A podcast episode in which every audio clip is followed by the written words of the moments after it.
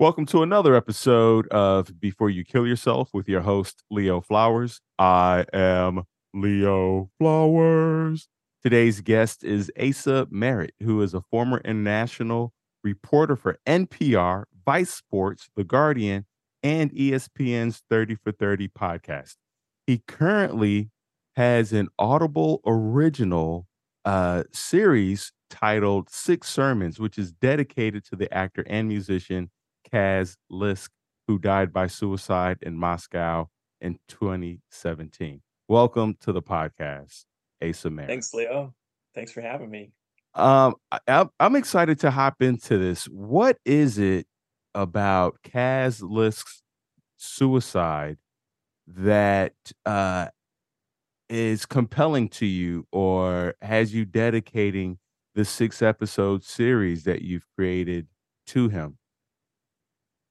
Well, um, you know, when he died, uh, you know, as I think is common for most folks who who experience the death of a loved one or a friend by suicide, it, it came it came as a as a shock uh, and really kind of um, you, you know ripped me up. And uh, you know, I remember listening to you, Leo, speak about that linebacker who who won the Heisman, who was kind of a, a role model or someone an aspiration and and then when you learned that he died by suicide that kind of like shook you up because he was somebody that there was a level of respect a level of aspiration uh, and that was certainly the case uh, for me with this friend.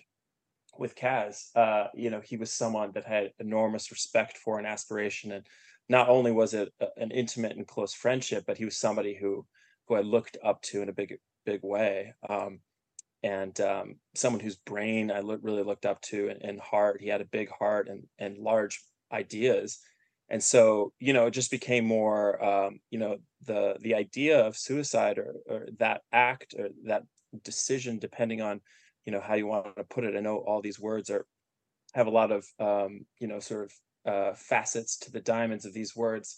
Became much more uh, sort of both attractive and tenable in a lot of ways. You know, it's like, well, this friend of mine who I had so much respect for did this, it's like, well, okay, uh, you know, it's it's on the table now uh, in a way that it wasn't. Um, you know, I had had my own experiences uh, around suicide ideation and had done some really reckless, reckless behavior um, when having those ideas, but this changed things even more deeply. Um, and so dedicated to him because I wrote it uh, to to to take that feeling head on. I think more than anything else, like that, there was a lot, of course, right? There's the sorrow and the loss and the grief um, and the and the why why why, uh, you know. But I think above and beyond, I had to kind of like look myself in the eye, face that question, and then kind of try to put it on the page. So you know, this this project in a lot of ways was was wrestling with that, and the journey of the protagonist in this in this series, you know, you know, as a proxy for my own, you know, this, it shocks her. And, you know, the rough contours of the story is there's this young pastor at a church and the senior pastor takes his own life uh, and she has to jump into that role.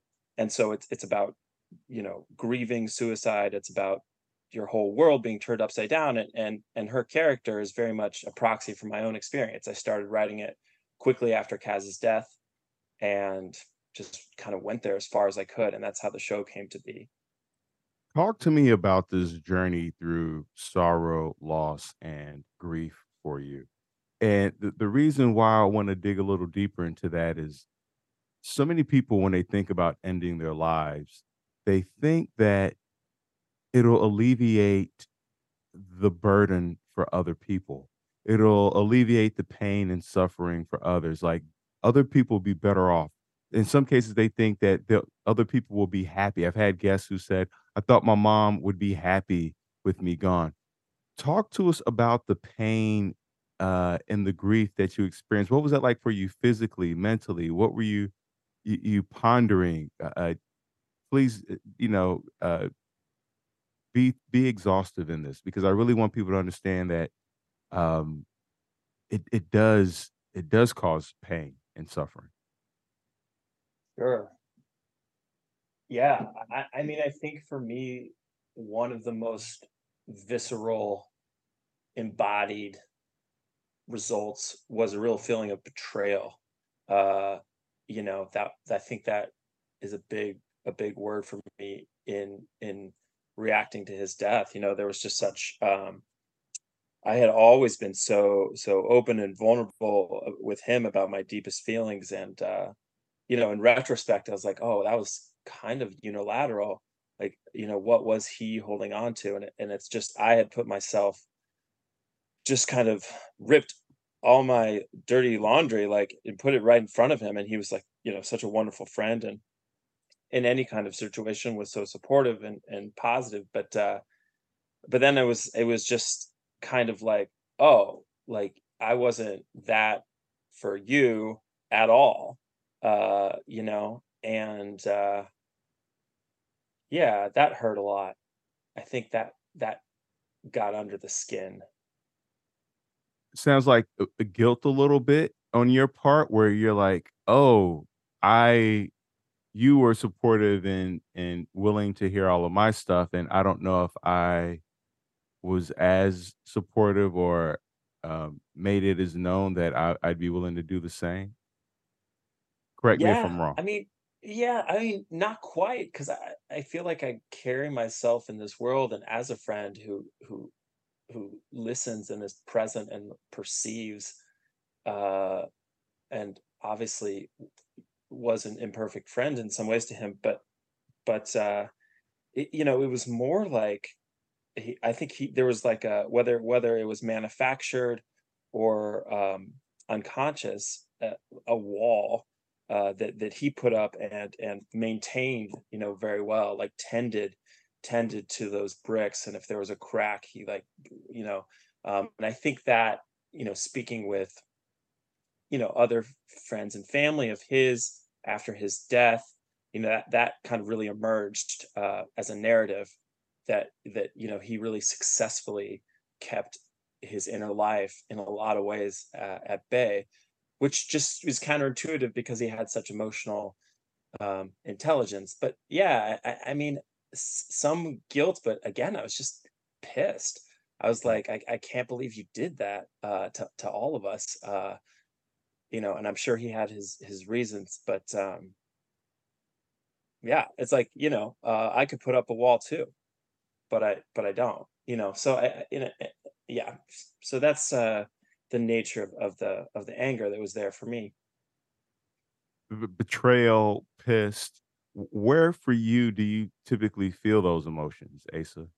Yeah, I, I think it's like a real kind of you know what's coming to mind is is kind of the same kind of uh, destructiveness that can that can happen from um, you know rapid thinking or spiraling thoughts uh, in the way that that can really consume you and prevent you from um, you know being part of the world. You can get trapped in your own head, you know, get really uh, just churning and churning and churning, and so that kind of um, you know, really a form of, of mania, uh, I think actually was something I could, you know, make a comparison to from my experience of those feelings. It just kind of took over. And um, I think it's, you know, whenever you have a strong emotional reaction, it's just like, oh, what happened to today? I spent the entire day in my head, like replaying the text messages of a fight I got into with my partner. And I think I had some days like that early on, where like when I finally came up for air, I was like, oh wow, I just, I just you know, was on a hamster wheel all day. When when you look back, were there glimmers of where you were like, "Oh, was he reaching out then when he said that or when he did that?"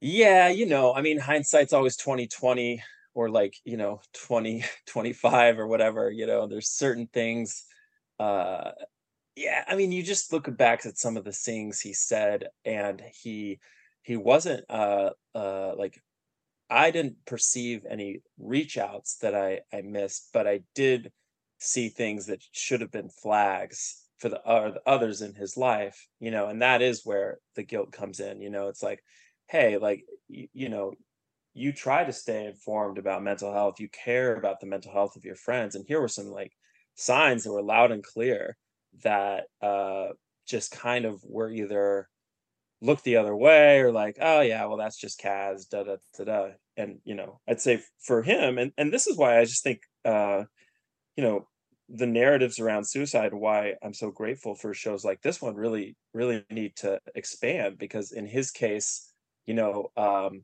it was things like so he lived in Russia and he, he was American, uh, but he had lived in Russia for many years, but he was building this career. His family was in Colorado, and he's like, you know what? Okay, I think we're going to spend two weeks of the month in LA, uh, a week in Denver, and and a week in Moscow. And he really legitimately thought that that was a sustainable, you know, path. You know, I mean, it's not like, oh yeah, we're going to go to the Bay every weekend. You know, I, I mean, you know, like the, you know, just he was perma exhausted, you know, because he was performing all over Europe and and just the fatigue, uh, you know, the cumulative burnout and um yeah, you know, I mean, it's just, you know, you don't think of somebody that when you say, "Oh, what are signs of someone who's who's at risk for suicide?" The first thing you don't think of is he makes transatlantic flights all the time. You know, so it's like that was uh I was like, "Okay, okay, you know, this is like it's not gonna look the same way for everybody." And like when we talk about signs and things to look out for and flags, it's like this this needs to be a big conversation because it's it's a lot of different ways that people can manifest that they're in trouble. It's so true. It's funny because when I was young, I romanticized the whole, you know, I'm going from LA to New York to Paris to Sydney. You know, that whole thing is so romanticized in movies and in TV of, you know, traveling around the world and I'm having breakfast in Milan and then lunch in, you know, South Africa and, you know, just this whole jet setting kind of life. And I have a house and blah, blah, blah.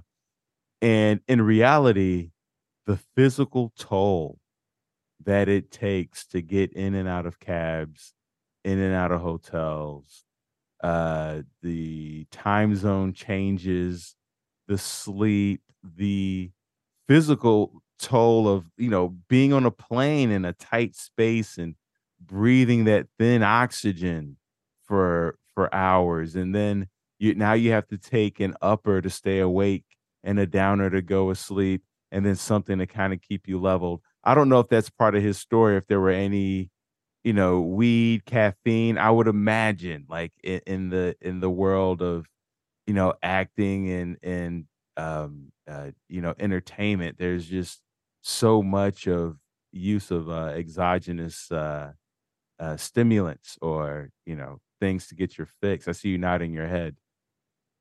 For sure. I, think and I think like for for people who for people who achieve, for people who uh have have had a certain level of drive or ambition, you know, like you can probably relate to this too. Uh, you know, y- you have a standard and you there's a muscle memory there that like well this is what i do you know i can do this. I can work for a week on five hours of sleep and if i have to it'll be two weeks. Uh you know but he got married uh you know a few years before he died. He had a kid a few years before he died.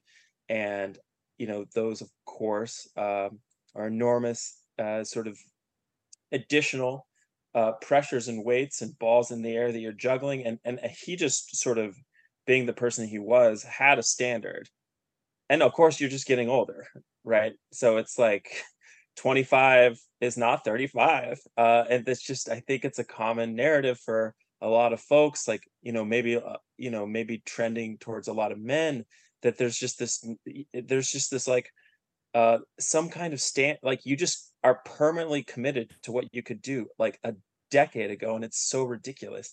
Uh and so yeah like you know i i think he was like secretly smoking weed sometimes like you know i think there were definitely things like that uh that uh again like other other other signs you know i say secretly because like you don't smoke weed in russia unless you're looking to get in trouble um and, uh, you know, yes, yeah, okay, there you go. I mean, just just being a foreigner, uh, living living in Russia, I I think that was like a something that you know, you, you, it just no, everyone took for granted because he handled it so well. You know, he he became fluent, and I mean, he was performing in Russian, he was writing in Russian. You know, he he was very. His partner uh, was Russian. You know, um, and uh, but at the end of the day, it's like you are without your oldest friends, your family. You've you've completely you've completely left so much of the social and emotional infrastructure that we all kind of rely on. Um,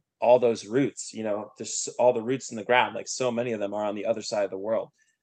And so, you know, I don't know particularly what it was that he was kind of like uh, using or abusing or leaning on to to sustain the rate that he had sustained. But what I do know is that he didn't think he needed to slow down, but there kept being more wind. You know, he's running into more and more wind, and just like he's like, I don't need to slow down, and then he just got knocked over. You know, and that was that. Um, and uh, again, like I don't know, you, you it's just like sort of workaholism. You know, there's just so many different ways that like um people get broken uh and and just he just seemed someone unbreakable Yeah, there's that book Unbroken, and, you know, when you read books like that and we write there's so many books written about the people who who weren't broken, and so you're like, "Oh, I'm I'm un I can I'm unbreakable." Even in CrossFit, it's like, you know, to go unbroken in a workout, and so we're we're kinda, like, painting this narrative that it's possible to go through life unbroken and unstoppable, and I I mean, sheesh, it it's like we're we're trying to create, uh you know, view ourselves as genetic superheroes or something like that. Um, and so I I completely get that idea of, like, living today's life compared to, uh, what I was able to do 10 years ago. Like, I'm 47, and I went to go get a massage, and the masseuse was like, "What do you want?" And I was like, "I want you to to I want you to get me back to, like, be able to play tomorrow. Like, I wanna get back on the field." You know? She was like, "What?" And I was like, "No, seriously, like, if you can if you could get me back to I feel like I could step back I have" you know, the football season around the corner. In my head, I'm still, like, 21. I should be able to do the same things. And if I'm not, it's because like, I didn't eat right or I need to supplement or, you know, maybe I'm not hydrated. It has nothing to do with my age, clearly. Uh, it's just it's delusional. It's like grandiosity and delusion and I don't know, uh, you know, but it's the things that you're fed with, especially when you're young, of like, you know, you see it with people in the military, you know, it's it's all mental, it's in your head and you can overcome and yada yada yada. And then it's like, no, it's in my knees, it's in my low back, and, and uh, it's in my shoulder, my right shoulder. The uh, you know, you, you talk so much about uh, you know, he got married, he had a child, and you know, was trying to balance. I think the other word that is not talked enough about is this word balance. Of you know, there's this expectation that we can have a work life balance. I can get 50% over here, 50% over there, and everything will be balanced. And um, and when I read bios, like I'm, I'm listening to Edison's uh, Thomas A. Edison's bio right now. None of these guys were balanced. Barack Obama did not have a balanced lifestyle. Like it was like 90%, you know, White House taking care of the world and 10% wife and kids, you know, for like 10 years. Um, and you know, Thomas A. Edison, same thing, was like, I, oh, I'm married. I forget. Yeah, I have a wife. What? You know, Buffett, like these guys are like 99% in on the work. And, you know, if they have time, they'll show up for a birthday or something like that. This this idea of a work-life balance, I think, is is exhausting some people. It's wearing them out trying to keep everything on an even keel. yeah I, I mean without a doubt you know i think I, I think so many people are afflicted with the inability um to uh to treat themselves right you know uh or to take care of themselves you know? Uh it, it's uh i mean you know it's just so deep you know? I, I mean i'm my politics are pretty progressive you know? I think it really comes down to to to the way our our economy uh, is structured and, and the way that the the labor uh serves you know this economy that's very baked into our system um, is both a, a, a, sort of coerced uh, overworking and uh, a culture of it that's that's actively encouraged. You know, I think there's like a real generational element. You know, the sort of rise of the meritocracy. You know, um, I think that's at work. Yeah, I think I think there's there's uh, all a million different things attributed uh, contributing to that. But I mean, yeah, what I mean, like it's a, it's a central problem of our time. Just the articulation of it, work life balance. You know, um, is is is really intense uh, because it really suggests that those two things um, are incompatible, right? It's like we have our life, just the notion that there's a significant 40 to 60 hours a week of, our quote unquote life that we use a different word to describe sort of is just you know how you know just again the the the words we use for that conversation demonstrate the scale of the problem i think. Say more about that. What do you mean? Um yeah okay right. So it's like i'm you know it's the new year and it's it's the new year's resolution. I'm like all right this is what i'm going to do. I'm going to i'm going to restructure some things and i'm going to make some decisions about social media media usage or or like you know uh you know i am very uh guilty of just waking up and going on slack or like sending an email or or like waking up and you know before eating dinner and then going back to the laptop to try to do this some stuff. And you know we set out to rein in this behavior that we know is not good for us right? We've we've identified that these things contribute to negative things in our life they erode our relationships. You know i got this kid i got this three and a half year old and i'm he's like coming up to me like you know uh asking asking me to like repair this light bulb and it's and it's it's magic and i'm like buried on my phone like trying to like you know uh bang out like a press release you know and uh it's not uh for lack of time right? It's like i very well could slot that press release to do later but um the way the economy functions the way the expectations are and especially things around the media you know it, it's really you have to the fight against those tendencies is a really tough one right? So i think that there's a lot of really structural um, structural things that um, inhibit our ability to have a healthy work life balance quote unquote you know um and uh yeah and just just lionizing work uh you know like wake up and grind or like you know hustle the all this like you know that's fortunately has been there's a lot of conversation around at this point um is so uh touted as a virtue and uh it's just really messed up um you know and uh i mean yeah it's just real easy to if you have like an instinct for achievement or ambition, like it's really easy to fall prey to it. Um, that instinct can really be fed. Yeah, it's almost like it's not slavery if I get you to push yourself. Totally. You, you know what I mean? Illusion, yeah. I mean, there's this illusion of choice. It's like, hey, listen, nobody made you like, nobody made you like write a press release with your kid, you know? And it's like, okay, well, I mean, right. Like, you know, so yeah. Yeah, it was implied. It, it's it's kind of like uh that that you know that look you get from your girl where you where she doesn't say the thing, but you know what the look means, and you're like, oh, okay, I'm, I'll, I'll, I'll go do the thing. It's, it's yeah. like the the non the non uh, the non verbals. You know, we we pick up on those very easily. Uh, exactly.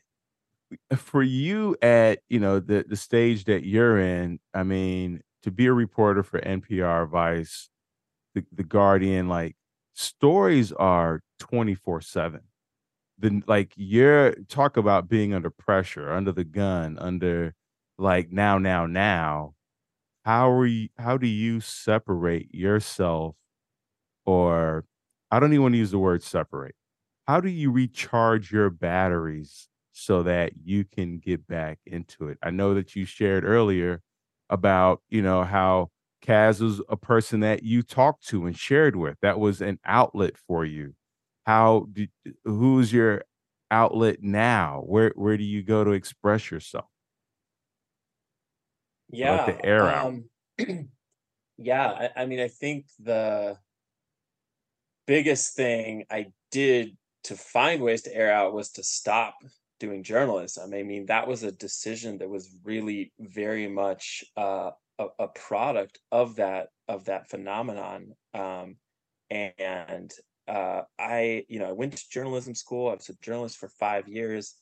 You know, the tribe, uh, which journalists comprise, is one that I have so much respect for in the craft um, but I think the way media and content is produced today, uh, really you're competing. Um, you're, you know, a, a news story is competing for um, someone really charming, you know, uh, riffing, you know, on on on TikTok, like the sea shanties or whatever. You know what I mean? Like there's so much stuff out there that's delightful and and fun and and and and just uh, rich and of the moment and passing and it's like we're all consuming it on our phones. And so you know the that's what a news story is competing against right? So there's this like a real pressure on the news story to to to have like kind of like entertainment elements and, and it forces something to really have these narrative elements right? Like a, a beginning middle and end and, and and like you know you're constructing drama and, and so on. I mean and this is you know it's always been like that you know you're just telling a story um but i got kind of cynical about it and i was like this is this is too much. So i mean the the to get to the beginning of that question is i left journalism you know? That like first positioned me to start coming back to a place where there wasn't that like zip and zap and zoom of of, of trying to like do something meaningful in a in a in a in a media landscape where um you know it's hard it's hard to do i think because there's so much and um so anyway i mean i think i think i think today i just i think having a having a family and a child has um really engendered a, a like you know the demand i you know i think that's a place where Caz and I like went down the different roads, you know. I mean, I really did realize I was like, okay, like you're gonna do less, you know. You're you're you're just you're not to be able to to write as much, or if you are, it's to have to be early in the morning before anybody wakes up. And it's like, um, you know, a challenge for me has been to to preserve the integrity and strength of you know some of my most important relationships you know work stress has has uh has been corrosive sometimes to to my marriage and and a lot of relationships. And i think like what i'm proud of is um taking action you know and and it just you know uh like the work stress in this project I, you know i it, like it just things with my partner got real bad. And i was like oh like this is this is how divorce happens you know like this is how it happens like you know you you you stick to these standards and you're you're prioritizing work and you think you can do it all uh, you think you can fly to three countries and like every month and it's like oh you can't and like i think what i i still have a long way of go to like find the air that you're describing but what i do take pride in is i feel like i'm becoming better at recognizing dysfunction and just being like okay like you know there is an A to B here. I can see what's causing this, you know? I like that idea of recognizing dysfunction because uh, oftentimes what is functional can become dysfunctional if we uh, overuse it, misuse it, abuse it, think that, oh, okay, this worked yesterday, so I can do it. It's almost like, oh, I had a great workout yesterday. I did 50 push ups yesterday, so I can do 50 push ups today. And it's like, no, your body needs probably a few more days to recover from the 50 push ups. But we don't think about our work being like that. We go, well, I, I you know, I wrote, you know, 20 uh, stories yesterday. I could write 20 stories every day then. You know, it's that kind of uh I, I forget what they it's like the opposite of catastrophizing where like you're you're where you multiply how good things can be on a certain level or you think you can scale yourself and your energy and our energy doesn't work like a, a business. But even businesses can't scale. Even Starbucks is shutting down stores now because they scale too quickly. But uh, but we've Oh, been so that we can just keep going. yeah, totally. I mean, you have some kind of streak, right? Where it's like, I mean, you know, you you take uh yeah, and then there's just so many titans out there again to like, you know, you take someone like Stephen King who who's in his 80s and like still pumps out a novel a year. It's like, all right, listen, if Steve can do a novel a year, like I can do one every three, right? Uh, and you're like, maybe, you know, like, you know, maybe. Uh, or, you know, if you do knock out one in a year, like, okay, look at that, look at that. I wrote a novel in a year. Okay, all right. Let's obviously I've got five more novels in the next five years, you know. Um, yeah, I think I think we're really good at uh using the past as uh oh yeah, well I did that, I'm gonna do it again. I think I think I think you're totally right. Yeah, our math is so off. Like it doesn't like like paper math, two plus two math does not equate to human math in terms of like what we're able to multiply and and add to our workload, et cetera, et cetera. The uh you, you talked about, you know, quitting journalism. That word quit is such a, a loaded word and and uh and because you also talked about how the you know the, the, the tribalism of uh journalism. And so you're not just quitting journalism, but you're also, it sounds like, um, kind of losing your connection with the tribe of the of other journalists that you've had, the the lingo, the language, the the uh, the adrenaline rush, the there's a routine of journalism and a camaraderie. I'm sure that was there. How did you navigate that? Was it did you just wake up and be like, I quit journalism uh, and I'm done, or was it was there a process and a planning that went into it? Um, I mean, there was a lot of uh I mean, luck, I guess. Like uh there was there was one thing that happened that really changed the direction for me. Um, and that was so, you know, the kind of uh, a lot of the journalism I was doing was in audio, you know, um, and so this this project Six Sermons that I just finished is an audio project, and so I was able to jump to that because I had was making inroads in the in the nonfiction journalism space. You know, that kind of opened some of the doors, um, and you know, so it was really you know, I, my aspirations professionally had always been in dramatic writing. I lived in New York City for a long time. I was writing plays, and and you know, eventually came to journalism. Was like, okay, uh, you know, I'm not I'm not getting the breaks here. You know, I didn't get into grad school. Journalism. This is an opportunity to tell stories. You know, justice is something I care about. This is a way I can like exercise my um, abilities as a creator and a writer uh, for something good. I'm going to give this a go, and it was great but it never was uh you know it wasn't it's some not something i set out for. And then and then i i kind of kind of saw saw the wave of audio fiction coming. You know i was kind of positioned in a in a in the right little spot for that like having come from theater and in this nonfiction audio space. And i was like okay i'm gonna i'm gonna i'm gonna get ready for this wave. And um you know uh audio fiction is is 100 years old or more i don't even know and there's obviously been a ton of amazing independent audio fiction that's been made um, but the the sort of commercial funding of audio fiction projects is relatively new and so i was able to make that pivot by like kind of coming in at the beginning Mm. Yeah, you, you know, and what I love that you shared is how you kind of broke down what got you into journalism. It sounds like from you wanted to tell stories, one, and two, you had this innate sense of justice.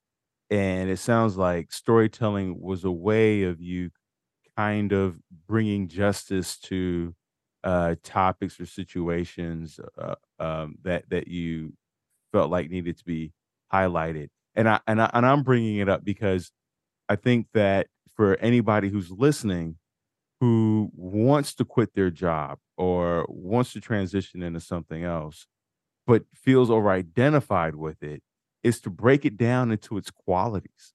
Like remind yourself of what got you into that position because you can find those qualities in other positions. The position itself, you know, if you if you would like to tell stories and you want justice, there's a you can write a blog, you can uh, you know, do movies, become a producer, um, you know, cartoons, anime. I know like Kobe Bryant went from playing basketball to then putting out those uh short animated films. So there's so many different ways in which if you can figure out what the ingredients were that got you into the position you're in now, and then figure out what else can I take those ingredients and put it into, it would it would make the transfer a bit more tenable for you versus feeling like, "Oh, that's all I am." And I mean, it's it's it's wild because even when I read about Da Vinci and Thomas A. Edison, these guys were, you know, artists and, and electricians. They both got into war. They were fascinated by war. They made war machines, you know, and never thought that they would be in that realm. But, um, you know, but to them, it was another thing to create. It was another thing to experiment with. Um, you know, they just took what they were already naturally doing and transferred it over into something else. Yeah, a 100%.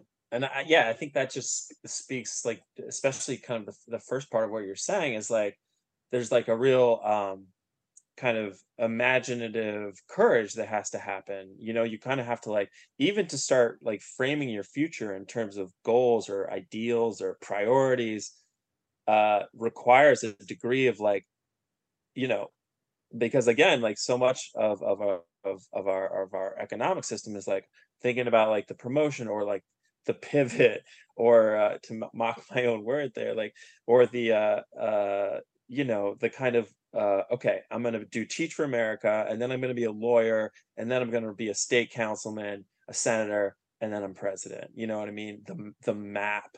Um you know whereas if you're like all right like i want to i want to be a civil servant committed to change you know then then you know your your imagination there's options in a way. And, and i think like even that is like uh something that we really have to um it doesn't come naturally. We're not taught to do that No. So oh, so why are you in Mexico right now with the family? I have and I bring this up because we have other friends who it, it's like you hear about Mexicans coming to America, but I know a lot of Americans moving to Mexico, or, or at least they had like a second home in Mexico. What what what was the allure for you? yeah so, so this is something that keeps me up at night uh is, is living living as a, an american primarily earning in the dollar uh in in mexico what brought uh me there originally is is my partner, my wife Danielle is a artist. She's a sculptor and a conceptual artist, and amazing things are happening in Mexico City in the fine art scene. Uh, it's so dynamic and inclusive and expansive. Um, and so yeah, five years ago, we we were like, we gotta we gotta go. We were living in Austin, Texas, wanted to wanted to not live in Austin, Texas, and uh, you know, that emerged as okay, this is like a super exciting place. So we moved for her, we moved for her career and then have stayed and and our kid was born there. Um and and we're there. Uh but yeah, people are moving to Mexico City for a lot of reasons. And you know, um I, I think kind of like just the sort of blunt reality is that uh, you know if you're earning in a strong strong currency in a developing economy, uh, your purchasing power jumps through the roof, and uh, you can have a transformation of lifestyle, uh, which is you know great quote unquote. Uh, but again, if you're you know if uh, the ethics of it get real tricky real fast, right?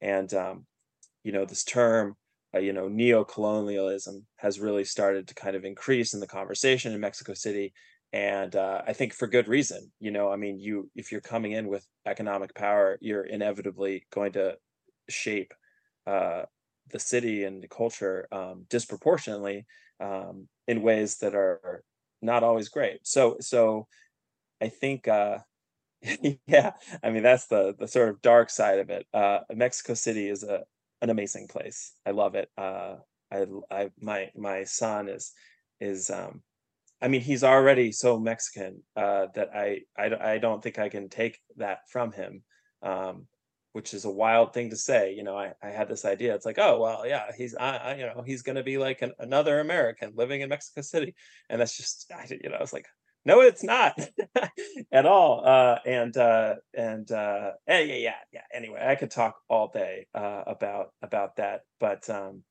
I think that's what's bringing a lot of people there. I think there's other reasons. I think uh, uh, there's a lot of violence in America. Um, that I mean, that's an obvious statement, but I mean that in a more, um, you know, not the not not the not the shootings, not the hate crimes, but just in the air. You know there it's a the air we breathe in the US I'm ho- I'm, I'm in the states right now uh, it's just a little different. And I think uh, you know it goes without saying uh, that feeling is particularly acute if if you're a person of color or gender you know non-conforming uh, it's a hard time to be in the United States. And there's certainly people um, who have moved to Mexico to get away from that as well What uh, uh, how are you finding the social aspect of living in Mexico? Eh eh, meaning that because we talked earlier about Caz being separated from not just family, but friends, and and then, you know, also his his natural family of his blood family. I'm sure he had, like I'm assuming he had siblings or his parents or or what have you. How are you handling the social aspect of we, you know, we were really fortunate. We had, uh, you know, you know, it was, it was, you know, we put out the call right when we moved. It was like, hey, we're moving to Mexico City. Does anybody know anybody? And sure enough, there were some friends of friends, and incidentally, we just hit it off. And um, excuse me. So from the jump, we had some really strong friendships um, that that really kind of moored us. And uh, you know, my my wife's half Iranian, and so Tehran was on the table as a place to go. Um, you know, uh, and uh, it hit us. It was like, okay, well, we're not literally zero of our friends are even going to be able to visit Tehran if they wanted to. You know, the only way it was possible because you know because you know she being half right, you know, we could pull off the visas, but like you know that wasn't going to be the case for anybody else. And uh, on the other side, like 180 degrees, Mexico City is just an incredibly popular destination right now. Um, so it just feels like folks are always coming through that are, you know, friends, family. You know, it's a it's a closer flight. Uh, you know, I lived in New York for 13 years. You know, it's uh, Mexico City's closer to New York than LA. You know, that flight's shorter. So it's just kind of like, um, in a lot of ways, it doesn't it's different than Russia. I met Caz in Russia and spent a lot of time in Russia.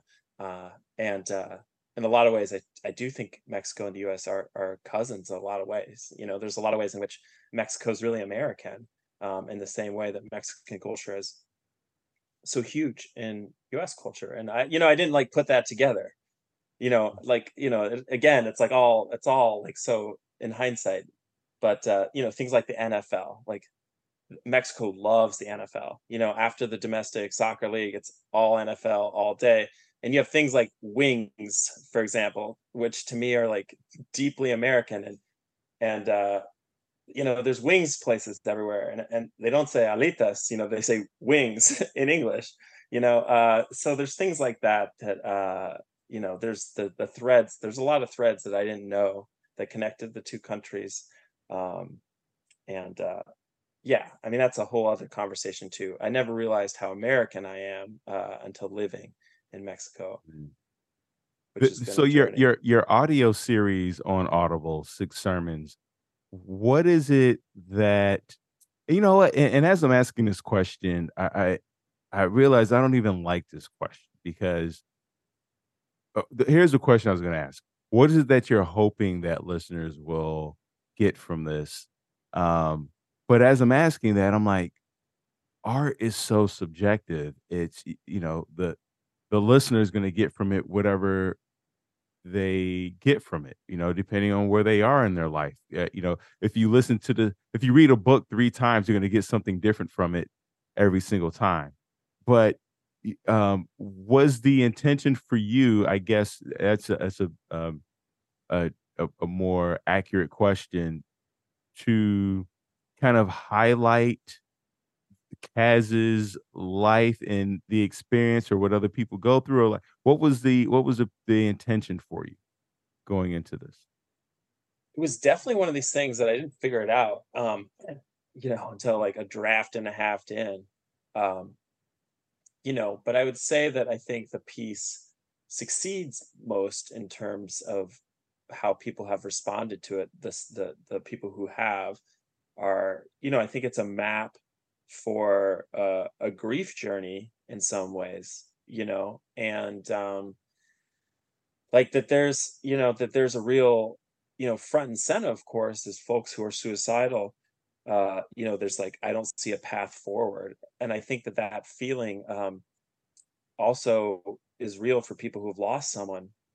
You know, I don't know how I'm going to deal with this, you know, and, um, you know, people who've lost family members uh, to suicide. It's like, you know, and I guess a goal or a hope that I have of the piece is that it's like this pain is never going away. These these wounds are never going to heal completely, or they might not. But there there is, you know, there are things that we can do or try to do um, to to get on the other side of of these feelings of pain and anger, and betrayal, all those things that uh, we don't understand you know? So i think that's like an important element of the story and also it's a real testament uh to community i think um which i think a, a lot of folks um are missing in their life whether they know it or not. Uh you know i think we're really apart from each other in a lot of ways and i mean all this sounds banal but uh you know i think uh when people support each other you know at their na- like support people who aren't the expect ex, uh, ex, expected supporters right? Uh that really tremendous things can happen. And then when society encourages a more sort of uh, collective approach to support amazing things are possible. I didn't grow up in the church uh, at all you know um, christianity is is not at the heart of any kind of belief system i have um, but what I found in some churches uh, in America, you know, to completely acknowledge like the fact that many, many, many, many churches in America are, are spaces that are destructive. Um, there are churches in this in this country that um, they're the people look out for each other in this way that is kind of uh, really inspiring. Uh, and I think I think there's ways in which we can constitute society to encourage that kind of support and so i guess those are kind of the two the two kind of main you know i mean i hate the word messages too you know that's like a real reductive way to to think about some you know uh, a novel or anything like that but yeah i think i think like those are the places that it like just pointing to people who have listened you know that's that's kind of things that people have responded to or kind of reflected back. Um, and so you know and i that makes that you know obviously uh really affirms the work i put into it and and um just the justice piece that like hey okay this is something that i you know put myself into that's that's having some positive effects did it um did caz's death um change how you communicate with your wife in any way did it did it open anything up? Did it close anything down? Did it um wow did it um expose anything? i think it was like the first time that i had been like broken before her i mean in some ways the first time i'd been ever like broken broken broken broken you know um so i think there's an inevitable growth that happens when you experience your partner in a new way, um, a new level of of vulnerability. And so I don't know if I start talking to her differently or something like that per se, but what comes to mind right now is like, yeah, I mean, sh- that, it's impossible to to think. I mean, you know, and that puts her in this position of of of and again, like to this larger conversation that you know we need to have more conversations about suicide. We also have need to have more conversations about grieving them, uh, and and you know that really put her in a position to support someone who's grieving a suicide. And what does that look like, right? I mean, like, who's talking about that? Like, somebody's sick, like we show up, we show up with flowers and like chicken noodle soup, and like we hang out, and like, you know, there's a there's a there's a playbook for like helping somebody who's you know has the flu, um, and it's like, well, somebody who's grieving a suicide is in a is in a is in a pretty bad way, and might be for a long time. Like, what's what's the playbook there? And I think that I mean, I I have a really amazing partner, and I think she was able to find an idiom for that, you know, that support. Um, and uh, I think a lot of it's just like knowing when to when to stop talking, you know, and to and to and to give space, um, which is which is just you know EQ in general. You know, they talk about like how to be around the dying. You know, it's like shut your damn mouth.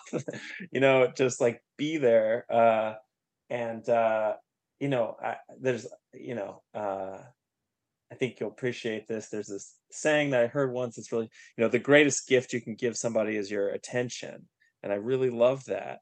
And I, I think I think you might too. And I think that that was something that she did um, for me in this amazing way while I was going through that. Um, and so, yeah, I, I think I think I think uh, Caz's death put pressure on the relationship that that forced a different kind of intimacy, a different kind of love, and that has remained. You know, my friend died a long time ago. Like those those you know, and I wrote this show, and a lot a lot has improved. But you know, you find a once you've gone to that corner of the forest, like it's now on the map. You know, uh, and and uh, that's what happened in our relationship, I think. And I'm sure tragedies will come. You know, we're young people, and so I think like you know that little we'll be able to go back there a little you know easier Love it. Last two questions. Um, I always imagine there's someone listening in who is at the precipice of wanting to end their life. Before you kill yourself, what would you say to them, Asa?